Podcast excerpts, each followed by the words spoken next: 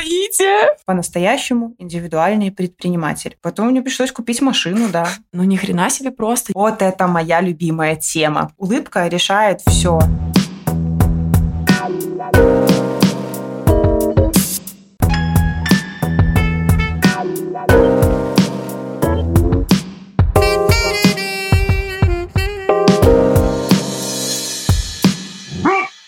Всем привет! Привет, привет! Это подкаст «Бизнес мордой вверх». И мы, его ведущие. Я Янина Вашкевич, у меня фитнес-клуб и три маникюрных салона. И Саша, моя преподавательница по английскому. Привет, меня зовут Саша Кацеба, я преподаю английский, консультирую начинающих и продолжающих преподавателей и веду подкаст для преподавателей. Он называется «С тобой все ок». Его, как и «Бизнес морда вверх», можно послушать на всех подкаст-платформах.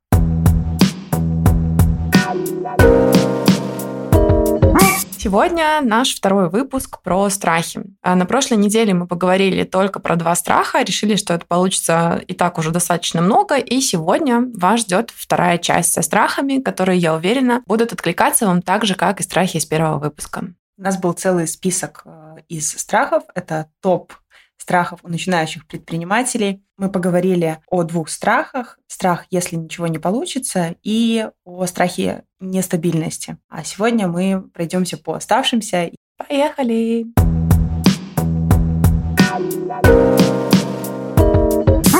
Так, сегодняшний наш первый страх чем-то похож на страх из предыдущего выпуска, но на самом деле совершенно противоположный. Страх, а что, если получится? Мне кажется, что страх, что если получится, он встречается у людей даже, наверное, чаще, чем страх, а что если не получится. Здесь есть несколько пунктов, о которых я бы хотела поговорить. И первый — это страх быстрого, стремительного развития. Э, то есть, когда человек боится, что так все закрутится и завертится, что он просто не будет успевать.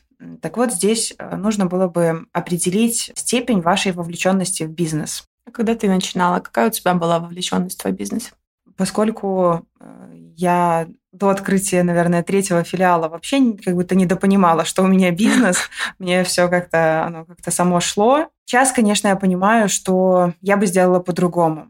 А, мне все время казалось, что я такой вот предприниматель, одиночка, а, веду себе свои тренировки, ко мне ходят люди, и все, по-настоящему индивидуальный предприниматель. И мне мой бизнес сам дал понять, что давай-ка мы уже будем развиваться. Прошло три года, прежде чем я начала по-настоящему делегировать. Это слишком много засиживаться на одном месте, ну, для меня это было э, точно тормозом таким, это было плохо. Сложилось, как сложилось, и это опыт, который э, повторять я бы не хотела. Я вела где-то года полтора от начала бизнеса я вела тренировки на 80% сама. Наверное, для того, чтобы люди не повторяли мой опыт, я поподробнее здесь остановлюсь и расскажу, mm-hmm. как именно это было. Я просыпалась около 6 утра. 6... Мне, мне уже дурно. Продолжай. Мне, мне тоже, мне тоже, потому что сейчас я раньше 11 не назначаю никакие встречи. Я вставала в 6.30 утра, выгуливала Дрима, ехала на тренировку к 8.30. Э, вставать мне всегда было тяжело с утра, поэтому я себя буквально за шкирку поднимала. Ехала в 8.30 начиналась первая тренировка, и до 11.30 я э, вела занятия. А дальше ты все равно не можешь выключиться из тренировки mm-hmm. прямо в момент. То есть я выходила, у меня работала Юля администратор, которая сразу там что-то накидывала каких-то дел, какие-то новые лиды поступили. А тут кто-то хочет проконсультироваться, тут э, налоговые декларации надо заполнить, тут что-то по помещению надо порешать. А в 4.30 либо в 5.30 у меня уже вечерние тренировки начинаются. И вот в этот промежуток с где-то 12.30 до 4.30 мне нужно было поехать выгулять с Дрима. А это значит доехать до дома, машины у меня не было, переодеться переодеться в собачье, э, пойти погулять с Дримкой. Это я уже жила, наверное, далековато от Фоки, да, в Уручи. И мы гуляли с ним в лесу. То есть ты переодеваешься в собачье, идешь с ним гулять, потому что энергии у щенка очень много. Смотришь, сколько, какое количество обуви и углов он сожрал, ругаешь его, да. Потом... Какой кошмар! Идешь гуляешь, потом возвращаешься, переодеваешься обратно в рабочее, э, снимаешь там э, клещей э, с Дрима, потому что мы гуляли в лесу, и там их было овер дофига. Возвращаешься на тренировки, и до 10-30 вечера я тренировала. Опять включалась во все э, проблемы своих клиентов. Полноценно вела тренировку, включалась. Вот. А на утро все по новой. Мне кажется, или я не услышала здесь перерыва на поесть вообще? Да, я, наверное, забыла упомянуть. Поесть я это прямо супер важно для меня было всегда, поэтому где-то там я ела все-таки. Mm-hmm. Да, я когда голодная, я вообще не соображаю и, в принципе, ничего делать не могу.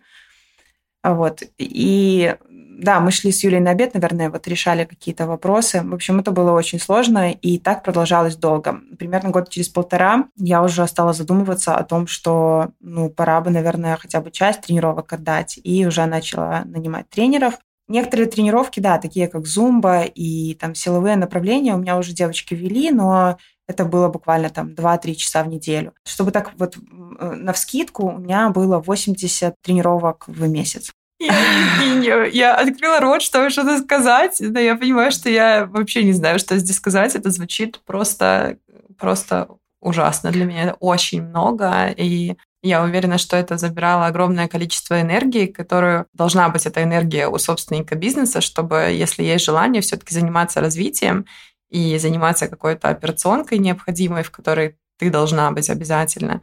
Короче, звучит как какая-то фантастика. Ты, я на супервумен, отвечаю. Я помню, когда я летом куда-то даже удалось мне вырваться, поехать, я имею в виду здесь, в Беларуси, и кто-то у меня спросил, а сколько ты э, дома занимаешься? Может быть, это было очень невежливо по отношению к человеку, но я реально... Я была в таком шоке, в смысле я дома занимаюсь. У меня 80 тренировок в неделю, я... Не дай бог, чтобы я дома занималась. А для того, чтобы развивать бизнес, нужен свободный мозг. Тебе нужно заниматься чем-то еще. Мы говорили в выпуске о психологии, мы говорили там о важности а, своих хобби и увлечений. Так вот, эти увлечения и хобби нужно сразу же вставлять в свой график. Подробнее вы можете послушать в выпуске э, про психологию делегировать нужно тоже практически сразу. Но э, вернусь к тому, что стоит выбрать степень вовлеченности. Если вы в состоянии сесть написать список и реально оценить, а что бы вы хотели, как бы вы хотели вести свой бизнес. Это самозанятость. Я сама работаю тренером, я сама устраиваю свой график, и никаких мне сотрудников не нужно. Э, есть такие люди, прям реально хорошо получается, им это ок, ну и ладно. А, есть индивидуальный предприниматель с наемными сотрудниками, там, ну, в Беларуси это три человека максимум ты имеешь э, право нанимать. Вот это такая мелкая компания. Либо это уже более сложная форма организации, типа вот как у нас у ФОКИ, общество с ограниченной ответственностью, э, где ты можешь нанимать уже много людей, и, ну, как малая организация, до 15 человек. И тогда нужно, если вы выбираете третий вариант, то есть большая компания, ну, относительно, да, большая компания, то как можно быстрее нужно делегировать. Про делегирование, наверное, чуть-чуть еще давай позже поговорим. А, что бы ты еще могла добавить к этому страху? Что, если получится? Что вот еще может пугать в этом всем масштабе? Пугать может ответственность. Если говорим о индивидуальном предпринимательстве, ну вот как у меня, например, было, у меня был такой интересный страх. Я надеюсь, что я просто уникальна в этом, в этой боязни. У меня на начальном этапе был страх, что на тренировке кто-нибудь возьмет и умрет. Боже. И тот, кто работал со мной с самого начала, вспомнят, что где-то, наверное, года два мы давали каждому клиенту под роспись такую бумажку с противопоказаниями и собирали их. Мне кажется, может, даже где-то в архиве они у меня и лежат, эти бумажки.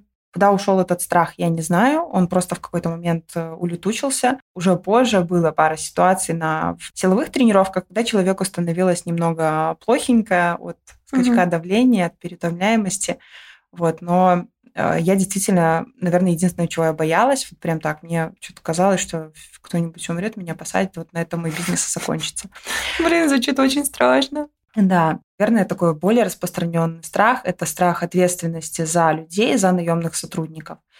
И здесь, э, опять же, это про делегирование. Не стоит заниматься тем, что вне твоей компетенции. Заниматься наймом, если вы хотите нанимать сотрудников, то сразу же лучше проконсультироваться, как это делать. Независимо от формы вашей организации, бухгалтера нужно нанимать сразу же. Mm-hmm. Если есть какие-то страхи юридические, ну, например, не знаю, там, а что, если я не пробью что-нибудь по кассе, то что, меня посадят там или что? То есть э, вот таких страхов очень много, но на начальном этапе это все решается одной консультацией с юристом. Они расскажут, что допустимо, что недопустимо и что за что бывает. Да, и мы уже тут плавно перешли ко второму страху, про страх ответственности. Мне тут тоже есть что добавить. Ты начала говорить про налоговые, и меня накрыло просто вьетнамской волной флешбеков э, некоторое время назад. И я проходила налоговую проверку. И самое интересное, что я работаю исключительно легально. Мне совершенно нечего было бояться, но мне пришло письмо из налоговой, типа, здравствуйте, придите, расскажите, что у вас там вообще за деньги приходят. Вот. И я так тряслась, мне было так страшно. Это был просто ужас. Я пришла в эту налоговую, стою, колочусь под этой дверью, думаю, как тут вообще правильно зайти, что сказать. Думаю, ну, буду просто вести себя естественно и скажу, что я ни хрена не понимаю. В целом, так и было. Я зашла, и в этот момент случилось что-то, что, мне кажется, сбавило градус напряжения вообще максимально. Кабинет э, был для трех сотрудников. И вот я захожу, это было, наверное, 8 утра, и вижу женщину, которая какой-то там большой начальник, и она из контейнера что-то ест из такого, знаете, контейнера с совойки. И я понимаю, что эта женщина с этим контейнером это живой человек. И что этот живой человек просто пришел на работу, не успел, например, позавтракать дома, потому что, возможно, там собирал детей в школу, там еще что-то такое. И, короче, меня так, на самом деле, попустило в этот момент. Я думаю, фух, ну, слава богу, то есть тут, наверное, меня не расстреляют, если я что-то не то скажу или еще что-то. В общем, женщина это с этим контейнером просто реально сделала мой день. А потом это была не мой инспектор, мой инспектор была другая женщина, и она тоже оказалась супер милой. Оказалось, что из всех там нарушений, которые я совершила, это что-то там не вовремя заполнила там одну декларацию, вернее, не запомнила, а должна была. Вот, и все обошлось, и я прикинулась веником опять. Ну, что прикинулась? Я веником в тот момент на самом деле и была, потому что я вообще понятия не имела, как эту декларацию заполнять, как вообще это все выглядит. И я просто сходила домой, взяла компьютер, вернулась к этой тете и говорю, помогите, пожалуйста, помогите, ничего не понятно. И она со мной вместе там это все заполнила, все отправили, она там, ну, короче, на самом самом деле оказалось, что это совершенно не страшно, но до того, как я шла, я взяла еще на всякий случай консультацию у бухгалтера, чтобы обсудить, что вообще там как, что мне надо сказать, потому что, ну, мне, конечно, повезло, но инспекторы могут быть совершенно разные, и здорово, если есть э, правда какой-то человек, который может вам помочь понять этим всем разобраться, каким образом вообще, потому что если ты в этом ничего не понимаешь, это правда страшно. Это идеальная схема. Проконсультировалась с бухгалтером. Угу. Бухгалтеры очень часто контактируют с налоговыми инспекторами в силу своей работы. Дальше пошла спокойно и сказала, как есть налоговому инспектору, и признала там свою какую-то неправоту, да, не стала ругаться. И здесь я хочу рассказать инструкцию, как ходить по кабинетам. Я э, когда-то очень много ходила по кабинетам, когда хотела арендовать зал в школе. То есть это было очень-очень давно, еще до ФОКи я арендовала, чтобы вести свои тренировки. И для того, чтобы это сделать, э, недостаточно было просто прийти к директору школы, что и так уже страшно звучит. Mm-hmm. Еще с детства. Да. Нужно еще сходить в управление образования, в центры гигиены эпидемиологии mm-hmm. и еще куча-куча каких-то а, разных инстанций. Но э, я выработала такую схему, которая работала и работает очень хорошо по сей день. Жалко, Саша, что ты ходила в налоговую до записи нашего подкаста. Надеюсь, туда больше не пойдешь, но, может быть, инструкция пригодится кому-то еще. Так вот, заходить в кабинеты, в любые, кроме кабинеты врачей, нужно тихо и без стука. Тихо значит не шуршать, не говорить по телефону, не смотреть в свой телефон, а смотреть на людей и без стука, потому что у них рабочий день. И представьте, если все будут туда стучать, у них просто голова начнет болеть через час. Скорее всего, так и есть. Люди mm-hmm. стучат почему-то. Я всегда стучу, кстати. Да, не стоит этого делать. Представь просто, что тебя mm-hmm. по голове стучат целый рабочий день. А, заходите, Э, ищите глазами человека, который вам внешне привлекателен, и говорите ему, а заодно и всем остальным, здравствуйте, и улыбаешься. Улыбаться желательно искренне. Я просто вот себе представляю, как я сейчас начну рассказывать, э, что я ничего не понимаю, и мне становится mm-hmm. весело. Вот поэтому я и улыбаюсь. Вот, я захожу, смотрю, человек какой-то симпатичный сидит, ловишь взгляд, тебе либо говорят проходите, либо говорят подождите. Либо говорят, что у вас.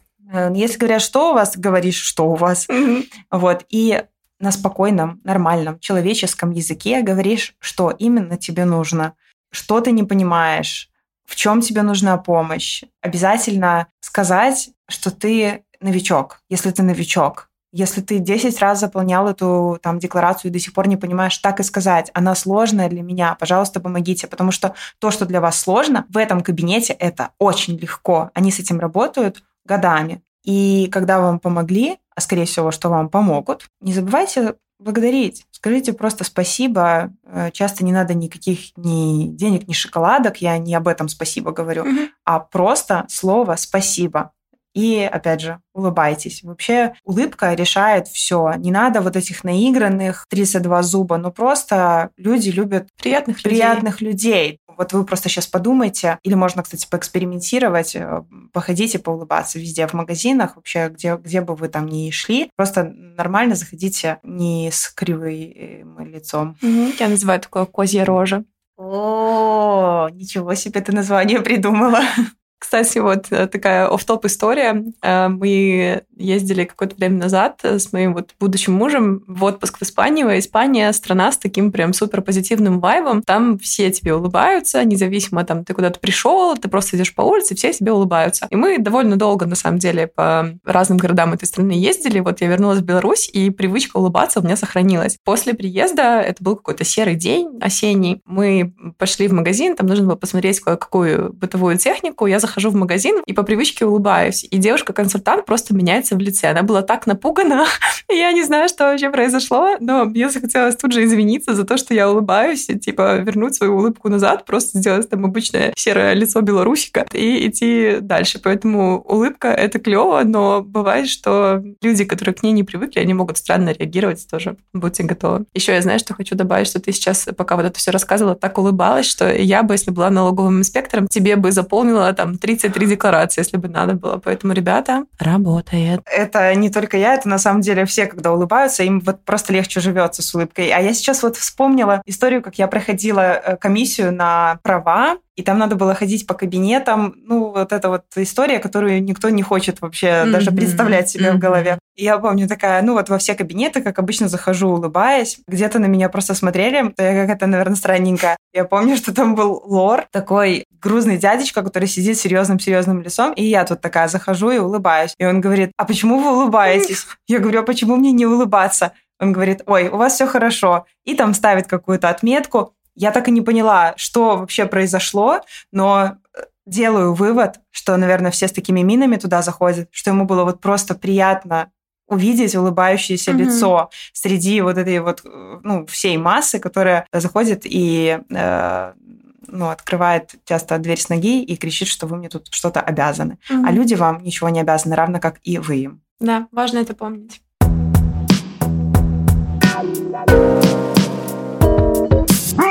Э, минутка прекрасных историй окончена. Давай вернемся к нашему страху ответственности. Как думаешь, что еще может пугать в этом всем?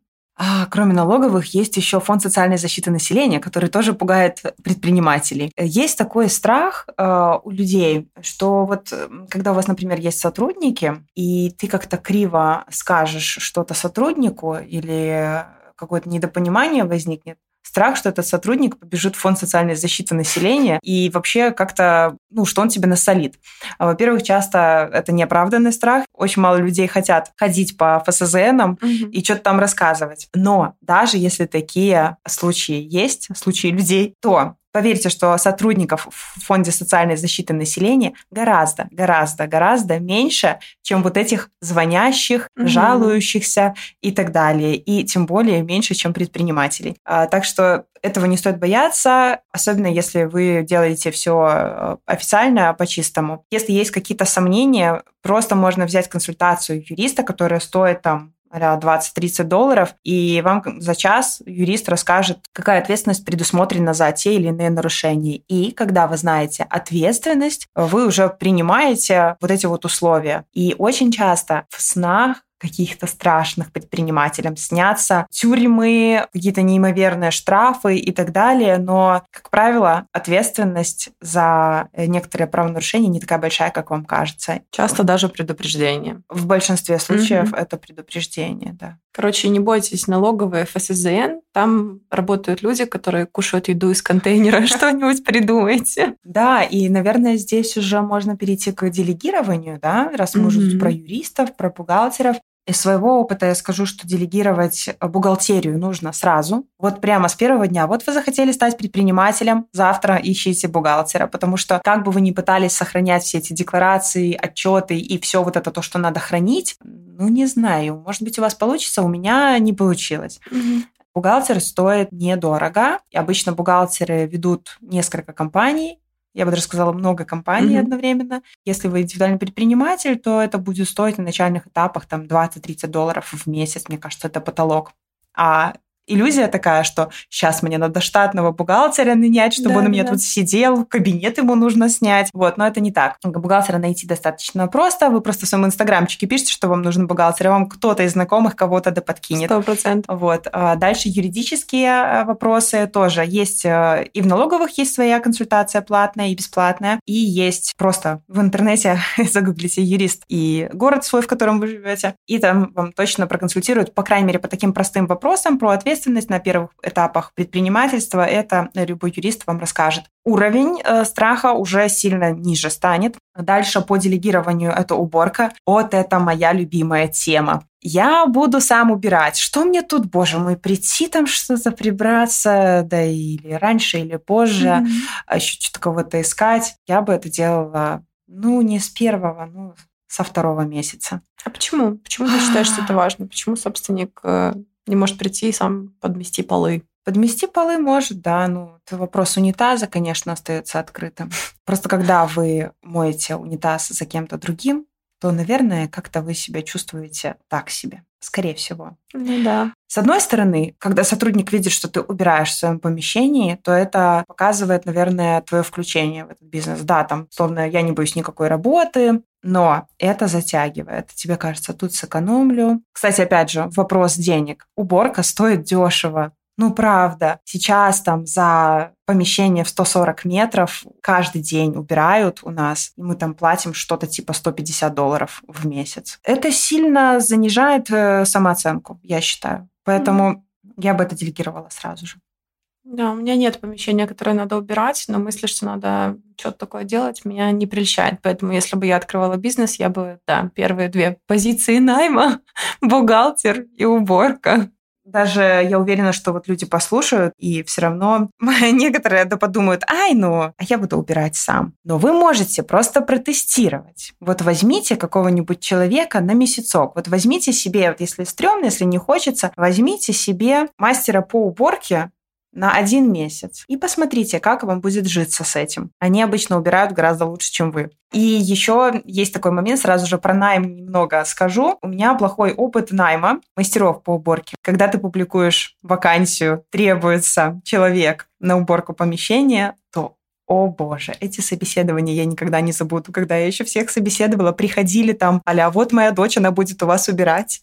Кто-то приходил Жесть. там пьяный. Короче, это ужасно. Самый хороший способ – это быть открытым к внешнему миру. Вообще очень часто в офисы приходят сами женщины и предлагают свои услуги. Так вот, записывайте их номера, вы сразу же можете оценить, как она выглядит, как она разговаривает, комфортно, некомфортно вам с ней, либо там, ну, как у нас сейчас администраторы работают, администраторы передают руководителю, что вот заходили, спрашивали, нужна ли уборщица. И второй способ, скорее всего, в соседних офисах кто-то убирает. Mm-hmm. Вы можете просто подойти в соседний офис, там, студию, что у вас там рядом, и спросить, кто у них убирают и могут ли они порекомендовать. А, потому что часто женщины, которые убирают помещение, они ну, любят одну локацию. То есть убрал раз, два, три, четыре, пять офисов, и, в общем-то, вот уже зарплата mm-hmm. и нормальная. Ну да, очень, кстати, клево, что ты этим поделилась, потому что когда мы вообще только начали говорить про поиск человека э, на уборку, я такая, хм, и что делать? Это вот по знакомым там спрашивать, или это идти, не знаю, гуглить какие-то вакансии, которые есть. Так что да, хорошая идея поспрашивать у соседей. Искать э, мастера по уборке среди знакомых тоже не самая лучшая идея, потому что у вас все равно рано или поздно возникнут вопросы к качеству уборки, и вам будет неудобно это сказать. Поэтому я бы приглашала стороннего человека.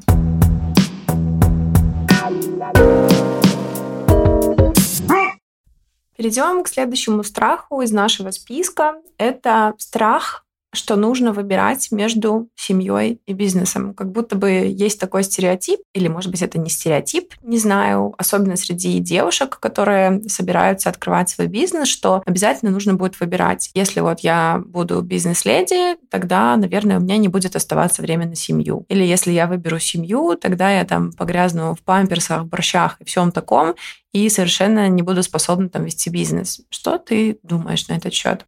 Ой, у меня очень много мыслей на этот счет, но, наверное, основную мысль, которую я хочу донести, это то, что дети и семья, они сильно мотивируют на развитие бизнеса. Поэтому выбирать не надо, нужно научиться совмещать. Как научиться совмещать? Если вы организованный человек, то вам не надо рассказывать, как это совмещать. Если не организованный, есть коучи и менторы, которые помогут вам, ну или психолог, который поможет э, наладить вот этот work-life balance, уделять достаточно времени и ресурсов э, семье и бизнесу. Но я Дрима сейчас вот приравниваю к детям немножко. Когда есть тот, за кого ты несешь ответственность, то развиваться тебе хочется быстрее. Например, у меня второй, когда филиал открывался, там уже просто меня реально прижало, когда вот эти прогулки три раза в день, когда там клиенты, сотрудники и я просто понимала, что все, меня больше уже не хватает на это. Я хочу, вот у меня собака, они там живут там 10-14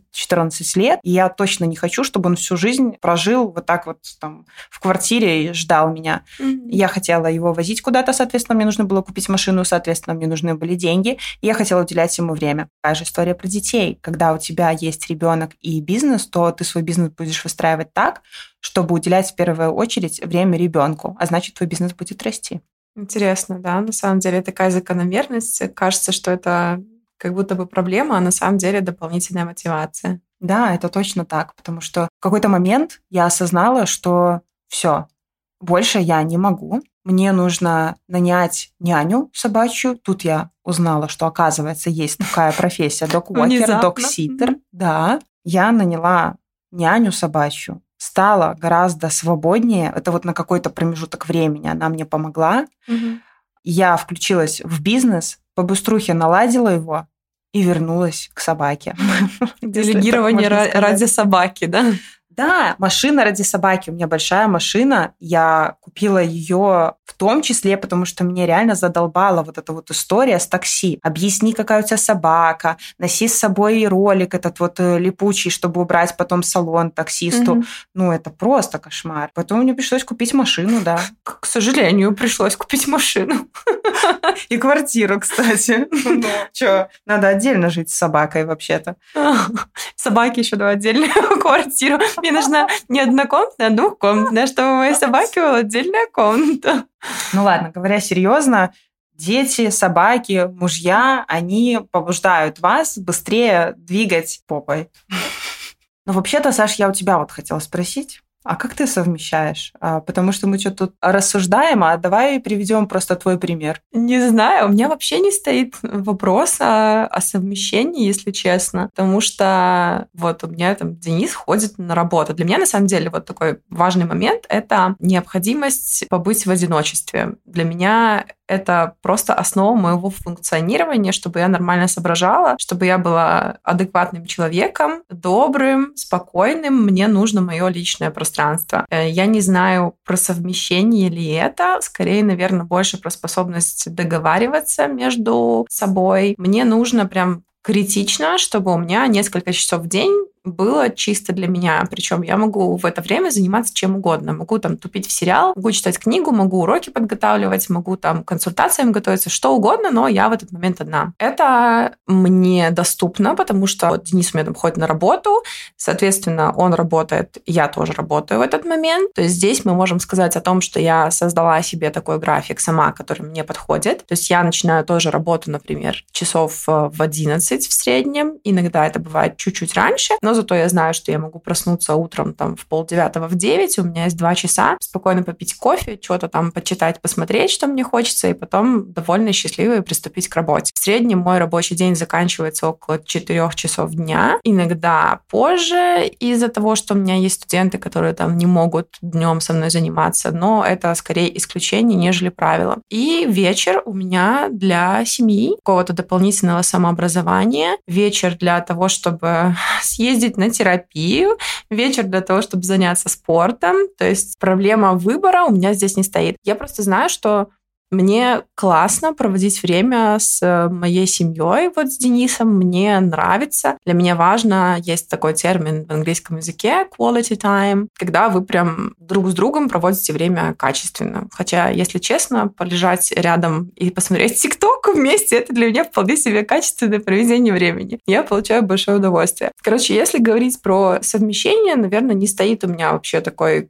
какой-то проблемы, но, знаешь, я, наверное, это списываю скорее на то, что у меня не такой масштабный бизнес. То есть я по сути, просто веду уроки. Сейчас вот я такая, я по сути просто, потом такая, ну ни хрена себе просто, я вот сейчас начну перечислять, и мне понадобится некоторое количество времени. То есть э, я веду уроки со своими студентами, я консультирую преподавателей, я веду блог в инсте, я записываю два подкаста, и похоже, что совмещать у меня получается неплохо. Я вот сейчас, кстати, только это поняла.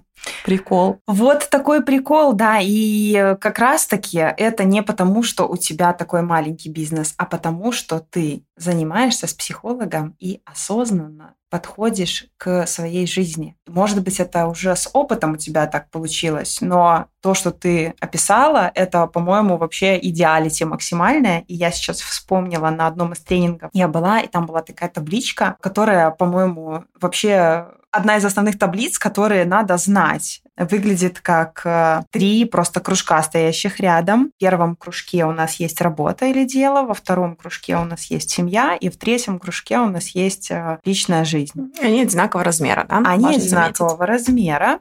И э, представьте, что эти кружки, они как стаканы. И вот э, они должны быть все наполнены. Если у вас в каком-то кружке, в каком-то стакане будет не хватать, то будет страдать остальная вся ваша жизнь. И что важно понимать, работа, дело, первое стакан, второе – это семья и третье – личная жизнь. Два последних стакана люди часто объединяют, а их нужно разделять. И то, что ты сказала, мне важно там время на себя. Так вот, это не тебе. Это каждому человеку нужно время на себя. Просто некоторые люди этого как будто недопонимают. И тут я предложу тоже провести mm-hmm. эксперимент, если вы из той категории, которая, ой, мы всегда с мужем, у нас такая хорошая семья, мы такие все э, заряженные, мы такие все прям не можем отлепиться друг от друга, возьмите и поэкспериментируйте. Две недели, тестируем гипотезу. Есть время ваше с семьей, а есть время ваше личное. Это ваши там личные ваши друзья, отдельные от вашего мужа. Это ваша семья, мама, папа, братья и родственники другие. Это ваши хобби, лично ваши, не мы с мужем в тренажерочке, я бегаю, а он качается. Скорее всего, что вы поймете, ага, теперь мне необходимо это время. И, конечно, извините, что я вам так сейчас подпортила жизнь, но это правда часто так. И когда у вас не хватает, вот э, когда у вас страдает вот эта личная жизнь без детей, без мужа, без жены, то тогда начнутся перекосы в, в остальных трех сферах. То есть эти три штуки, эти три стакана должны равномерно быть наполнены. Не переливайте из одного в другой. Классно, что ты это сейчас подметила, потому что я уверена, что люди часто смешивают вот эту личную или еще, мне кажется, у мамочек, наверное, есть такая тема. Я не являюсь мамой, у меня нет детей, э, но возможно, я сейчас э, что-то скажу, что мама скажет, блин, что ты несешь. Э, но мне видится часто, что мамочки посвящают очень много времени ребенку и семье, немножко подзабивая на себя. Немножко? И я же говорю, Часто я, это я, не я, немножко. Я, мамочка, я не знаю. Вот, ну, короче, забиваю на себя, и вот на как раз э, ту третью составляющую, этот третий стакан, да, про который ты говоришь, именно личная жизнь своя. Это больная тема для многих мамочек, для многих очень ответственных работников, которые всем все всегда, а себе ничего никогда.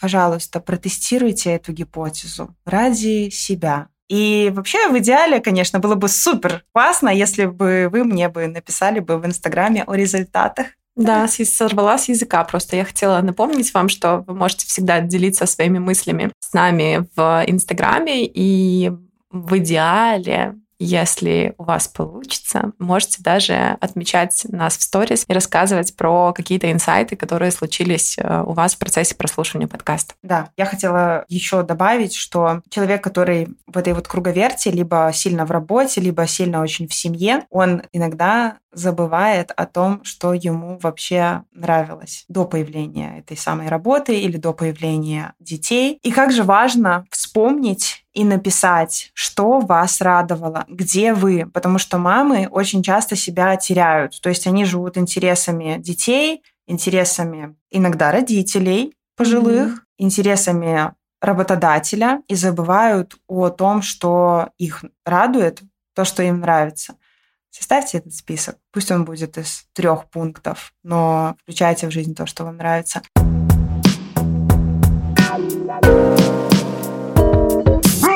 В нашем подкасте мы делимся только своим опытом и своими знаниями, своими идеями. Ни в коем случае их не навязывая, не призывая делать что-то вопреки себе. Любую информацию, которая поступает мне в голову, я всегда фильтрую. Иногда, ой, чувак так правильно все классно говорит, но на этом этапе это не для меня. То есть mm-hmm. я, возможно, запишу себе, когда-то вернусь, а может быть и нет, но нужно четко для себя понимать, тебе это как? Делать не потому, что кто-то там, подружка еще делает, или как-то там в подкасте сказали очень умные люди. Сейчас подкасты записывают не только умные люди.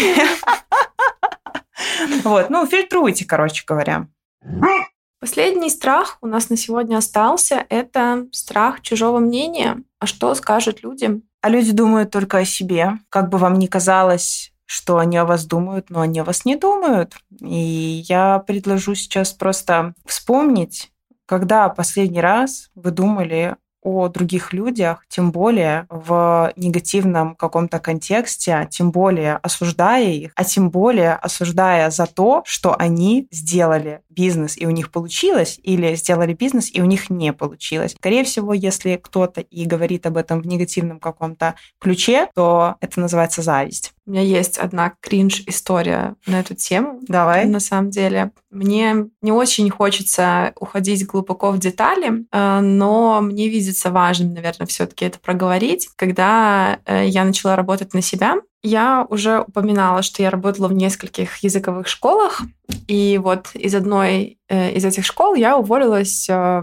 вообще совершенно нехорошо. Меня не хотела отпускать оттуда директор. Когда я приняла решение все-таки уходить, у меня на тот момент еще действовал контракт, и полюбовно у нас разойти не получилось. И в итоге сейчас в моей трудовой стоит статья за прогул и я, если честно, сначала очень сильно переживала по этому поводу, а потом подумала, какая, блин, разница вообще, что там в моей трудовой написано, потому что она у меня как лежала на полочке где-то, я даже не знаю, где уже, наверное, сейчас так и лежит. Короче, я к чему? Потому что эта женщина преследует меня в социальных сетях. Боже. уже некоторое количество времени. Э, надо сказать, что это случается не постоянно, а эпизодически. И сначала она делала это со своих личных аккаунтов, но после того, как она просто э, была заблокирована мной вообще везде, где можно, кажется, она начала создавать какие-то фейковые аккаунты или даже, ну, насколько я могу делать выводы, да, просить своих сотрудников там на меня подписаться, что-то мне там комментировать. И самое забавное, что она всегда очень сильно себя палит вообще во всех этих э, сообщениях, потому что она всегда говорит о себе. То есть, э, если я, например, говорю, вот у меня там появилась какая-то новая услуга, теперь я могу сделать там для вас, к примеру, там, не знаю, проанализировать э, ваш урок, да, и сказать там, что вам можно подтянуть, что у вас уже круто получается. И из последнего э, я, значит, рассказывала, что я готовлюсь к консультации с девушкой, что мы там будем обсуждать такие-то, такие-то способы, как можно работать там с новой лексикой для студентов. И эта женщина, которая меня сталкерит, она написала мне в ответ на это сообщение, типа, а вы этому у такого-то такого человека научились, и такого-то такого-то человека она написала свое имя и фамилию. И я сижу и просто не понимаю, когда это, блин, уже закончится, потому что прошло уже, наверное, 4 года после того, как я уволилась, но она продолжает следить там за моими успехами какими-то и продолжает писать мне какое-то говно постоянно в социальных сетях, и наверняка, я уверена, говорить всякие гадости обо мне каким-то своим сотрудникам, мне на это все наплевать. Но я к тому, что поначалу я жестко триггерилась вообще об это, обо все. Тему, да, страха чужого мнения. Не могу сказать, что меня там пугало ее мнение, меня она пугает до сих пор как человек, потому что если По-моему, уже... она тебя смешит как человек. Вот судя по твоим эмоциям, то я бы сказала, что она тебя сейчас смешит. Ну, может быть... Сейчас это смешно, потому что я понимаю, после там стольких лет терапии и вообще работы над собой, и того, какой путь у меня уже пройден, я понимаю, что в целом мне пофиг, я понимаю, почему она это делает, я понимаю, какие на это причины, и сейчас меня это веселит. Я уже с девочками, мне кажется, с подругами своими просто угораю каждый раз, когда что-то от нее появляется, я скидываю скрин, говорю, о, Смотрите, кто объявился. Дружок постоянный. Дружок, да, постоянный. И, короче, э, прикольно то, что такая реакция у меня на нее сейчас. Но когда она пришла ко мне в комментарии в первый раз и начала лить там говно, я была настолько напугана, что даже не могла ее заблокировать. Мне казалось, что если я ее там заблокирую, то я как будто бы буду уязвима там или еще что-то такое. То есть сейчас такая, я просто заблокирую, потому что я не хочу вот это все говно читать, зачем мне это надо, там, это совершенно не так, как есть на самом деле. Зачем мне слушать там мнение человека, который точно не желает мне никакого добра? Возможно, чужое мнение будет на вас влиять. Когда вы будете начинать бизнес, когда вы будете что-то пробовать, когда, если, да, особенно вы будете выбирать какие-то нестандартные решения в своей работе, то наверняка люди будут говорить о вас за спиной. И самые смелые или самые отсаженные будут говорить вам это все лично тоже. Ваша задача понять, действительно ли вы уважаете этого человека. Хотите ли вы жить так, как живет этот человек. И если нет, то Просто напоминайте себе это каждый раз, когда вы будете во все это включаться. Мне кажется, что это реально самый лучший вариант, как можно поступить. Ой, мне, кстати, тоже так вот родилось столько мыслей сразу же и каких-то примеров из своего опыта. Про блокировку я хотела сказать. Mm-hmm. Ну, когда-то, может быть, я и думала, ой, заблокирую, что там подумает человек, там, что, а если я его встречу когда-нибудь, а он мне скажет, ты что, меня заблокировала? Вот мне сейчас настолько плевать на это, если мне кто-то мешает в личной жизни или в рабочей жизни. Ну, я, я так э, говорю, mm-hmm. как будто это по 200 человек блокирую. Нет, у меня есть просто там кучка, там 8 человек, там или 10, я не знаю, которых э, я заблокировала. Я реально даже не помню, кого конкретно. Некоторых я не помню просто. И вот да, было прикольно, что когда я первых, помню, что заблокировала двоих человек, они мне просто мешали, мешали очень сильно в личной жизни. Я об их существовании вспомнила через 4 года, когда мне кто-то, ну, из наших общих mm-hmm. там знакомых, кто-то спросил про них. И я такая, о, блин, эти ж люди есть, существуют. Но это очень здорово, когда они у меня не появляются, я у них не появляюсь, мы просто, все, ты как будто бы в другой вселенной живешь. Mm-hmm. Вот, поэтому как бы зачем присутствовать в жизни человека, если тебя блокируют? Ну все, и еще же есть такая опция там блокировать этого человека и все его аккаунты. Если он с этого аккаунта, с этого телефона еще там все сделает аккаунтов, то они тоже будут заблокированы. Вот и все. Дальше у меня есть история с негативным комментарием на Ютубе. Вот это, конечно, меня немножко шибануло. Расскажи. Расскажу. Я э, записывала тренировки. Э, может быть, когда-нибудь еще запишу, да, но пока что что-то отпало желание. Не из-за негативного комментария. В общем, я записывала тренировки по пилатесу на Ютубе вы можете найти канал, называется Фока Фитнес, и там и тренировки по пилатесу, они, кстати, реально прикольные. Да, я делала, мне понравилось. Спасибо, Саша. Да, очень дорого производство стоит роликов. Нет того фидбэка, который бы мне хотелось видеть, поэтому... Хотя там подписчиков уже там ну, что-то типа 1300 прямо. В общем, я туда заливаю этот ролик, все, его там монтировали очень долго, мне очень сильно затягивали с э, этими выпусками роликов, я переживала. Вот. И начали появляться комментарии. Класс, спасибо, там, вы такой замечательный тренер, я там ни с кем не могу там что-то тренироваться, кроме вас. Да это лучшее что-то там на русскоязычном ютубе вообще тренировка. И я прям такая, ничего себе, да я ничего такого специального не делаю. Блин, упражнения все не супер, не знаю, уникальные. Вот. Но среди этих комментариев появился один, и он, кстати, по-моему, прикреплен вообще там как-то, он вообще все время виден, блин. Вот. Э, и там какая-то девушка пишет, да, только тренеру нужно было бы вообще узнать, что такое пилатес для начала. И, блин, меня реально как шибануло этим комментариям. Я так ну, расстроилась. В этот момент все твои обучения, тренинги, все образование, опыт, он все просто вот обесценился одним комментарием, и ты впадаешь в такое состояние, ну все, я хреновый тренер, или там, ну все, я хреновый препод. Да, я, кстати, по-моему, на ускоренном э, режиме посмотрела еще раз тот ролик. Думаю, блин, да классный ролик, но ничего там такого нет. Э, ну, просто бывает, что ты какое-то упражнение, например, делаешь, оно там не сильно из пилатеса, ну, на, на базе пилатеса, но какую-то там модификацию. Блин, и... да я уверена, что большинство людей вообще не представляют, какое упражнение из чего. Им надо сделать это упражнение, чтобы у них не болела спина там. Да, или... конечно. Вообще в пилатесе всего 34 упражнения. Если бы мы их крутили по кругу, то все бы уже свихнулись бы давно. Понятно, что это какая-то адаптация mm-hmm. просто под это направление. Смысл не в этом. Смысл в том, что потом я подумала, кто пишет этот комментарий. Сидит какая-то барышня. Заняться ей больше нечем, как писать мне какой-то негативный комментарий. Для чего он это делает, не ясно. Короче, я просто забила и посмотрела, сколько положительных комментариев и сколько отрицательных. Один. Угу. Вот. Все, послала ее мысленно, конечно. Я к тому, что э, часто негатив пишет тот и там следит за кем-то, тот, кому заняться нечем. Вот. Поэтому забить просто на это мнение окружающих и двигаться дальше. И еще я хотела рассказать одну историю. Это про копирование. О, да, давай. У нас, когда открылся, наверное, второй филиал, в общем, как-то мы там начали стремительно развиваться. Юля, наша SMM-менеджер, она начала мне показывать, что какие-то клубы копируют нас, расписание копируют. Например, мы назовем тренировку там так-то, смотрим, а там через неделю у них такое название. У нас там какой-то подход, у нас какая-то, не знаю, акция там или еще там что-то. Ну, в общем, какие-то уникальные штуки, которые мы придумываем сами. И следом у них такое же. Э, это вот я про фитнес говорю, а параллельно с этим наш э, конкурент салон маникюра, который находится с нами в, в нашем доме, он начал копировать тоже какие-то штуки с э, этими маникюрами, педикюрами, какие-то цвета, еще что-то. Я уже, честно, не помню. Палитру мы там поменяли. Короче, mm-hmm. было очевидно, что они придумывают вот ровно то же самое. Кради как художник.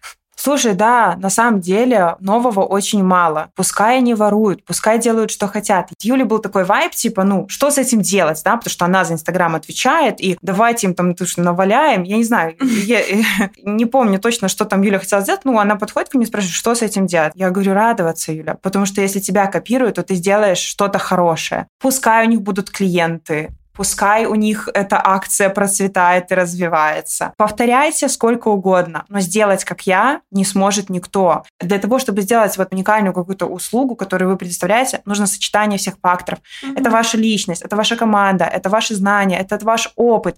Сочетание качеств никогда не копируется. Копируются какие-то моменты. Вот, поэтому если вас копируют, я вас поздравляю. Класс. У меня есть э, тоже один подкаст, который я слушаю, и там девушка постоянно повторяет одну и ту же фразу. Неважно, что говорят крысы, за спиной у кисы. А это так веселит сильно. Короче, да, если вас копируют, то вы в любом случае киса, которая уже впереди. Поздравляю вас.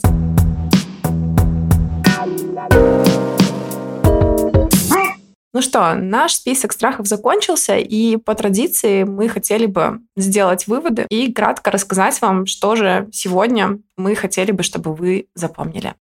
Страх, а что, если получится? Если получится, стоит э, сесть и подумать, насколько вы хотите включаться в ваш бизнес. Если это индивидуальный предприниматель, самозанятость, это достаточно просто. Просто делайте свое дело хорошо и улучшайте его улучшаете свои навыки в том деле, которым вы занимаетесь. Если же это большой бизнес, то как можно скорее делегируйте э, какие-то задачи другим людям. Нанимайте сотрудников, в первую очередь отдавайте бухгалтерию, юридические вопросы и уборку. Дальше проще всего развиваться с коучем, с ментором, потому что тогда у тебя все хорошо структурируется в голове и есть инструкция. Без коуча, естественно, тоже можно, просто это будет немножко медленнее и через свой опыт. Если тебе коуч может сказать, вот это сработает, это не сработает в силу своего опыта, то, скорее всего, что вы будете немного дольше проходить, потому что будете делать так, пробовать, получилось, не получилось, будет делать по-другому, получилось, не получилось, и делать свои выводы, что тоже неплохо.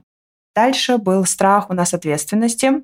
Все не так страшно. Наказание за какие-то юридические поступки и преступления, оно часто не такое большое. Скорее всего, в начале бизнеса вы просто физически не сможете так накосячить, если вы вообще платите налоги, если заполняете декларации, то есть ваш бухгалтер платит налоги и заполняет декларации. Вот. А, кстати, страх за бухгалтера снимается аудиторской проверкой. То есть бухгалтера можно проверить аудитором. Юристы отвечают за юридические э, штуки, бухгалтер за бухгалтерские, вы отвечаете за управление. Ответственность нужно э, брать на себя в той области, в которой вы компетентны. Делегируйте, либо изучайте вопрос. И страх чужого мнения. Да забейте вы на чужое мнение. И заблокируйте тех, кто вам его принудительно высказывает. Ну что, Будем завершать. Спасибо, дорогие слушатели, что были с нами все это время. Будем, как всегда, очень рады получить от вас обратную связь.